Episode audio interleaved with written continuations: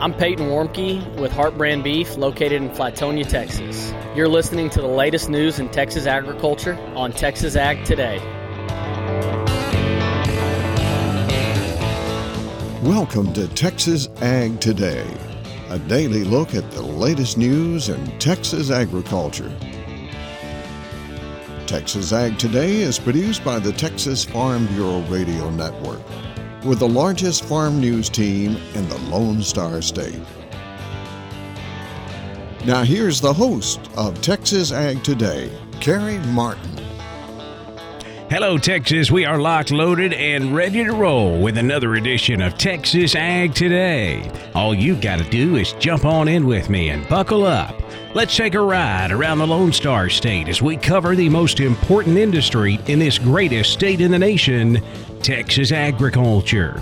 In the news today, a big wind and sandstorm in the Texas Panhandle and Southern Plains did a number on agriculture in that part of the state.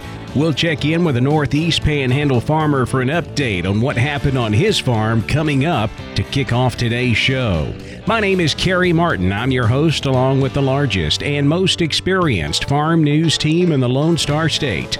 And we're all standing by to bring you the latest news in Texas agriculture, from the piney woods of East Texas to the rocky ranges of the Trans Pecos, and from the Panhandle down to the Rio Grande Valley. Cattle prices are likely to motivate Texas High Plains ranchers to begin rebuilding their herds as early as this year. But market conditions can also provide reason for caution. I'm James Hunt, and I'll have that story on Texas Ag today. In like a lion and out like a lamb is how March weather is often described. I'm Tom Nicoletti, and I'll have a report from the National Weather Service on what to expect in the transition weather month of March across the state on Texas Ag today. From West Texas, I'm Eddie Griffiths. We'll talk about wind and plenty of it. We'll have those stories plus Texas wildlife news and a complete look at the markets all coming up. A massive wind and sandstorm blew through the Texas Panhandle and Southern Plains last weekend, darkening skies from Kansas down past Lubbock. Quentin Shieldnight farms in the northeast panhandle around Spearman, and he says the storm did a number on his dryland wheat. We're finding that a lot of the wheat is being affected by static electricity. Even if fields weren't just blowing with what cover we did have, the amount of dust and all the particles in the air, you're finding some static electricity damage to what wheat was still alive. And then fields that were blowing, you know, we've got some pretty ugly looking wheat that I'm afraid it's not going to make it.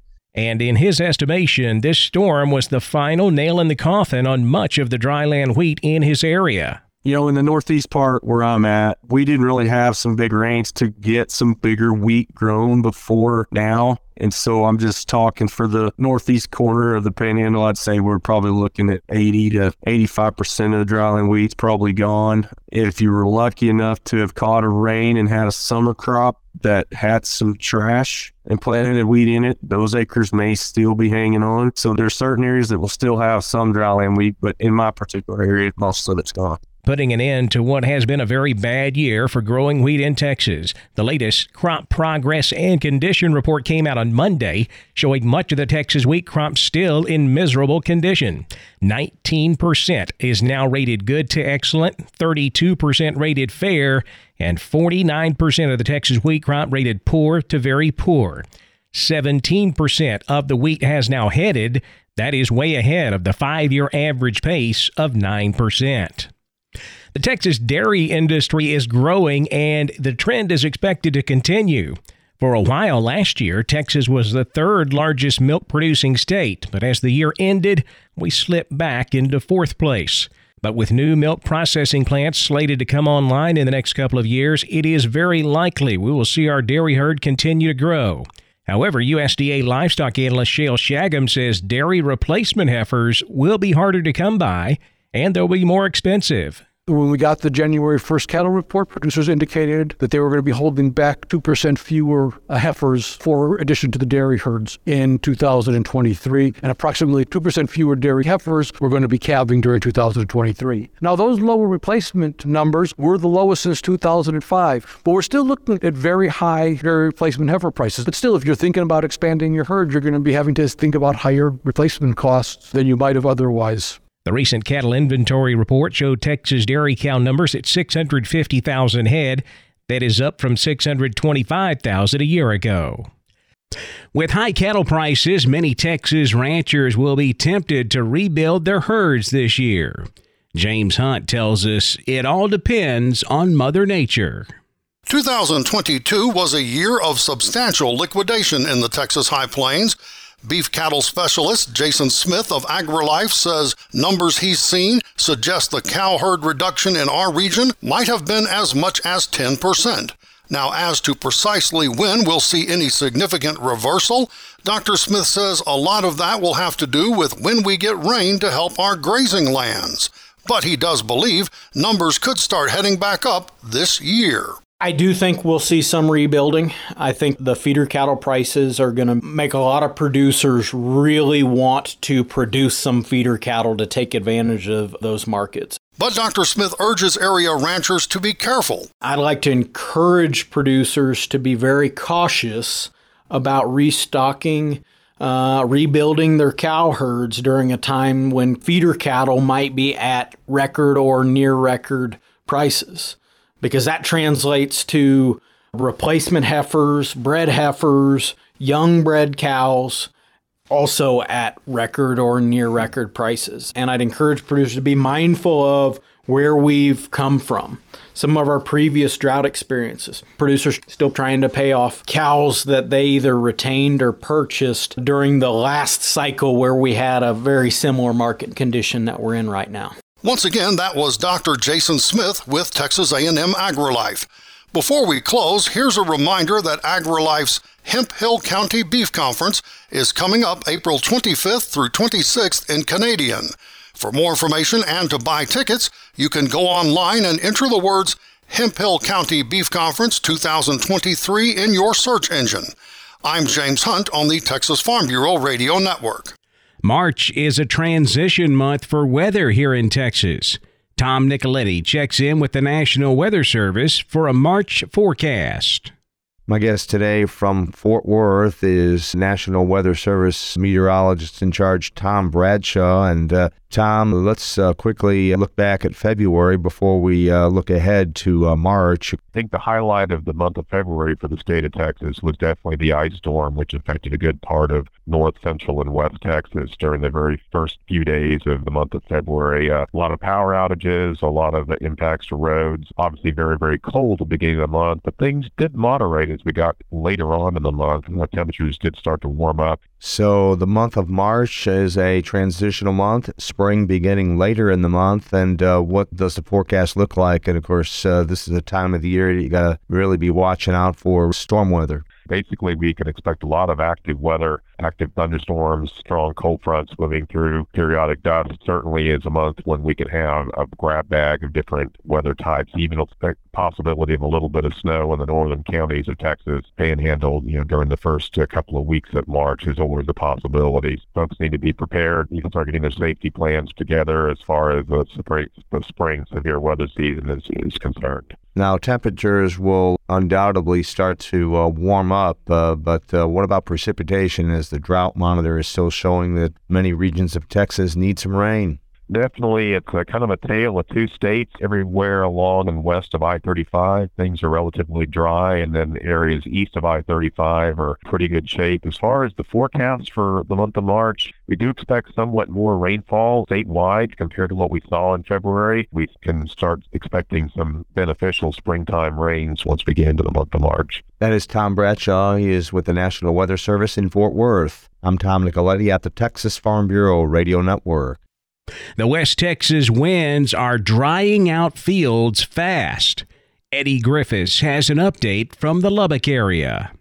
Well, over the past week or so, we have seen plenty of wind in West Texas. When I talk about wind in West Texas, we're talking anywhere from 40 to 50 mile per hour winds. That is sucking what little moisture we had available to us right out of the ground. Probably the biggest concern in West Texas at this point is for the wheat crop out there. If you have an irrigated wheat crop, if you're able to get that water to the ground through these 40, 50 mile per hour winds, you're able to keep that wheat crop sustained. But for dryland producers and those who have been grazing on a lot of that wheat crop, especially if you grazed it too low, you're probably looking at concerns of a lot of that soil trying to get away from you with these higher winds. So if we could get the winds to calm down just a little bit in West Texas and possibly get some moisture out there to help reestablish some of this wheat crop, whether it be for forage, grain, or just simply for cover for your spring planted crops, that would definitely help. I still lots of tillage measures going on in West Texas, especially where the land has been blowing. Guys going out there trying to rough it up to stop a lot of the, the soil from getting away from them. But the main concern right now in West Texas, if we can get these winds to slow down a little bit, that would definitely help. From West Texas, I'm Eddie Griffiths.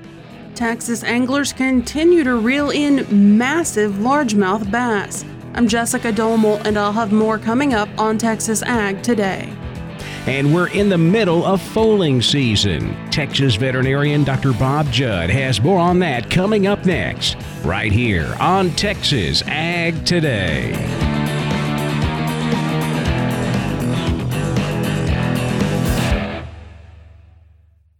Texas Farm Bureau has served farm families in rural Texas for nearly 90 years. We're pleased to offer new affordable health care coverage choices for all Texans through Texas Farm Bureau health plans. You do not need to be a member to inquire and apply. Plans are available anytime. There is no open enrollment period. Our United Healthcare Choice Plus network of providers is one of the largest available. For more information about the different plans, how to apply, or to get a quote for you, your family, or your small business, visit tfbhealth.com. We're keeping you informed on everything happening in Texas agriculture on Texas Ag Today. We're in the middle of foaling season. Dr. Bob Judd says one big concern is getting colostrum into foals that will not nurse. Mare's milk is the best source of nutrition for foals and is the only source of antibodies for the foal. Although there are commercial milk replacers available, mare's milk is much better. However, it is difficult to collect milk from mares and to keep mares milking throughout the lactation period if a foal is not nursing. Some mares do not like hand milking, as they can get sore and it is difficult to milk the mare out completely. Dr. Scott Austin from the University of Illinois indicated at the AAEP convention that if you do not get all the milk out of the udder, milk production will decrease. And if you have ever tried milking a mare for just a few days, your hands get pretty tired of milking, and it takes a long time to milk a mare out completely. Commercial milkers are available that fit the mare's teats and udder, but they are expensive and do wear out after a period of time. However, it has been shown that the milk yield is higher when using a commercial milker versus hand milking. Another option is to make your own milker by using a 60cc plastic disposable syringe. This may be a little hard to visualize on the radio, but it's easy to take a 60cc plastic syringe and cut off the end of the barrel where you would normally attach a needle. So basically, after the cut, you will have a 60cc syringe with two completely open ends. Now, instead of inserting the plunger as you normally would do, uh, insert it in the end you just cut off. This allows you to have a smooth end of the syringe to place on the mare's teat. By simply pulling down on the plunger, suction will be applied to the teat and milk will easily flow out and fill the syringe. This is much easier on the mare and the person milking than milking by hand. I'm Dr. Bob Judd. This is the Texas Farm Bureau Radio Network. Texas anglers continue to reel in massive largemouth bass. Jessica Domel tells more about it in today's Wildlife Report.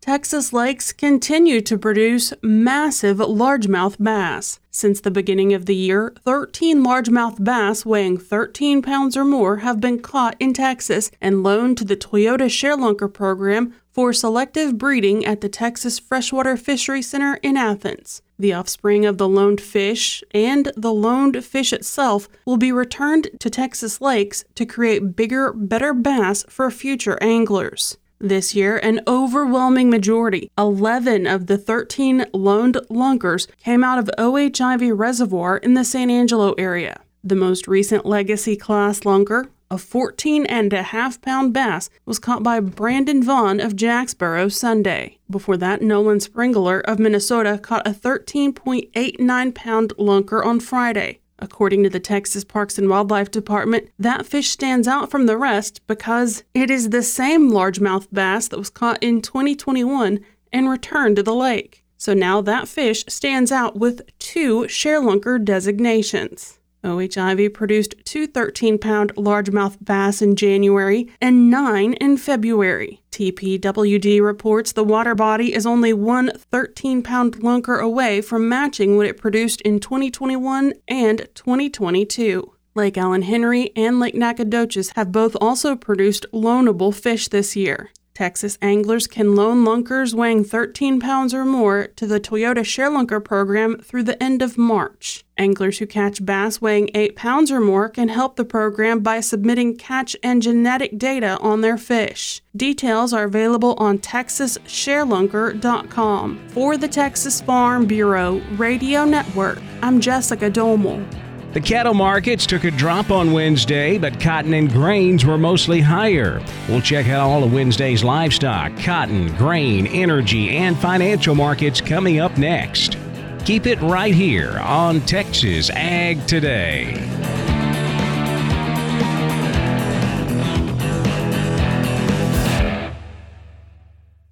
Parenting is full of surprises. You never know what to expect. So after our son was born, I called my Texas Farm Bureau insurance agent to set up a life insurance policy in case something happened to me. Sawyer is now two. And we'll soon have a sister. There's no one else I would trust with protecting my family. Visit Texas Farm Bureau Insurance today at tfbinsurance.com for an agent you can trust with life's most important decisions. Coverage and discounts are subject to qualifications and policy terms and may vary by situation. We're giving you the market information you need on Texas Ag Today. The cattle market closed lower on Wednesday, both live and feeder cattle ending in the red. One reason for that may have been a rebound in grain prices. April live cattle down 35 cents, 165.12. The June down 75 at 160.60. August live cattle down 57 at 159.67. March feeder cattle down $1.50, 188.30. April feeders down $1.22 at 193.85, while May was down 62 cents, 199 even. Cash fed cattle market mostly quiet. We have seen some very light sales in Iowa at 165, but that's very few cattle. Most of the feedlots holding out for higher money this week, asking prices here in the South 166 and better. Boxed beef prices lower on Wednesday. Choice down 37 cents at 288.35. Select down 293, 276.32.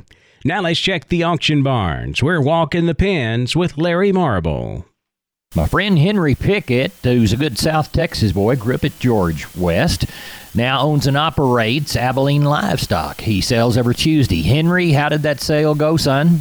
Uh, ended up pretty good. Though we ended up with 940 total cattle with about 150 cows. Uh, the market was steady to slightly higher on these lighter wean calves this week. We had some 350 to four weight cattle bring upwards of 270, 290. Heifer mates up there at 225, and then we had some really nice wean yearlings that came in, and they were weighing that 750 and bring a buck 80. So it was a pretty good deal. And the Packer cows were 90 to a dollar five, and uh, they were steady to a little bit higher to last week. Are you aware of anything for this next week? Uh, just had a few calls asking if the market's staying steady, and uh, I, I assume we'll probably have close to a thousand again next week. Did you catch any moisture at all, or just a lot of wind? Just a lot of wind and a lot of promise of rain, and it sounds like we're going to have uh, some severe weather this coming Thursday. Yeah, we've got a chance for it, and I think they're showing us about three inches, and I'd sure like to, to have some. We still need some moisture, and I know y'all would welcome that also. Oh, it'd be nice. Yeah, it'd be good for wheat, wouldn't it? And listeners, don't forget Henry Pickett and crew service your livestock needs every week through Abilene Livestock. The sale, of course, is open and selling on Tuesday. Here at the barn, we can be reached at 325 673 7865, or my cell phone is 940 733 8208. Henry, thank you so much. Thank you. Bye bye. Neighbor, that's our livestock auction market report for today. We'll see you next time right here as we walk the pens. I'm Larry Marble for Texas Ag Today. Back over to the futures market now. Where lean hogs finished lower Wednesday. April hogs down 22 cents, 84.95. The May down 87 at 93.52. Class 3 milk lower. March milk dropping 24 cents, 17.79 a hundredweight. April milk down 9 at 17.58 a hundredweight. The cotton market saw a nice bounce higher on Wednesday, triple digit gains coming after a strong economic report was released from China. May cotton up 163 points, 85.66. July up 155 at 86.01. New crop December cotton up 144 points, 85.27 cents. A nice bounce back in the grain markets Wednesday after several days of losses. We've seen both corn and wheat drop sharply lower over the last week or so. Nice to see a pullback after both of those markets were very oversold. March corn up 11 cents, closing at 640 and a half. May corn up five and a half, 635 and three quarters but the September was down a quarter penny, 582 and a quarter. Both hard and soft wheat slightly higher. March Kansas City wheat up five and a half, 821 and a quarter. New crop July up two and three quarters, 809 and a quarter. July Chicago wheat up four and a quarter, 718 a bushel. In the energy markets, April natural gas up 8 cents Wednesday at 283. April West Texas crude up 74 at 77.79 a barrel. The financial markets were mixed Wednesday afternoon. The Dow up 20 points, 32,677. The Nasdaq down 71 at 11,383. The S&P down 16, 3,953. That wraps up our look at the markets, and that wraps up this edition of Texas Ag Today. I'm Carey Martin. Hope to see you back here next time as we cover the most important industry in this greatest state in the U.S. of A. Texas agriculture. Thanks for listening to Texas Ag Today. Be sure to subscribe to our podcast on Apple Podcasts, Google Podcasts, or Spotify. For more Texas Ag news and information, check out our website at texasfarmbureau.org or tfbradio.com. Texas Ag Today is a production of the Texas Farm Bureau Radio Network.